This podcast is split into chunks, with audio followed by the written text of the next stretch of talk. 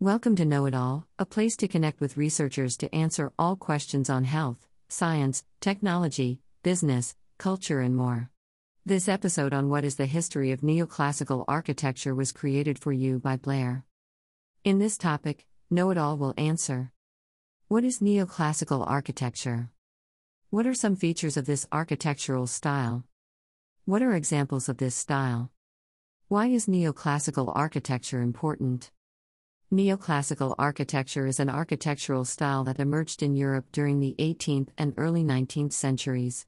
This new way of thinking about design was inspired by ancient Greek and Roman buildings, but it also incorporated contemporary materials such as iron, steel, concrete, and glass.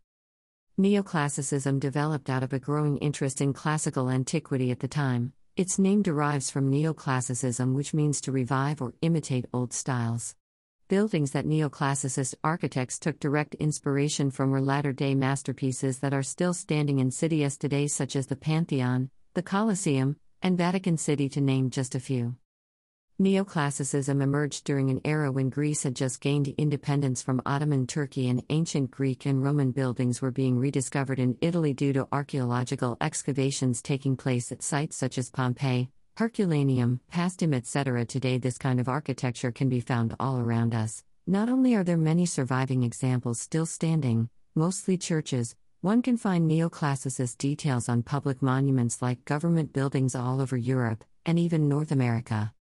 The most distinctive feature of neoclassical design is the use of symmetry, which works to create balance between architectural elements while providing visual appeal through intricate detailing, along with ornamental motifs derived from ancient cultures throughout history, something very popular now known as classicism.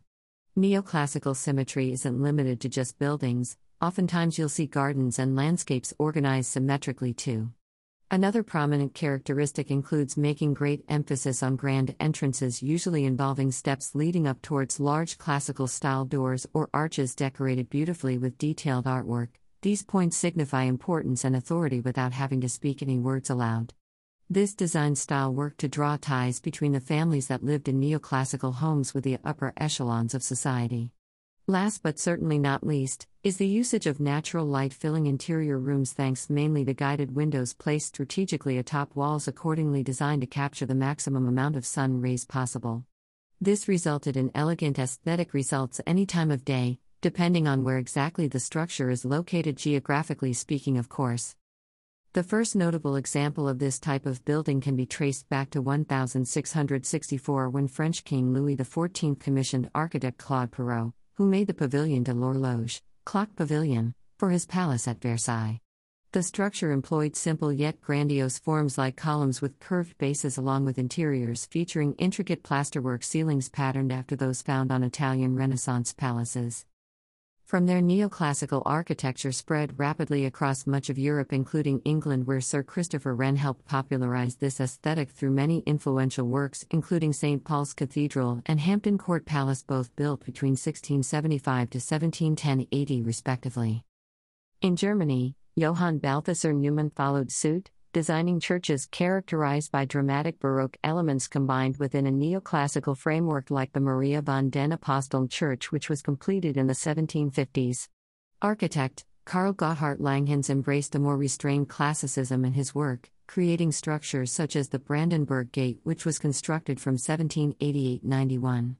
The gate is arguably one of the most iconic landmarks of the Berlin cityscape today.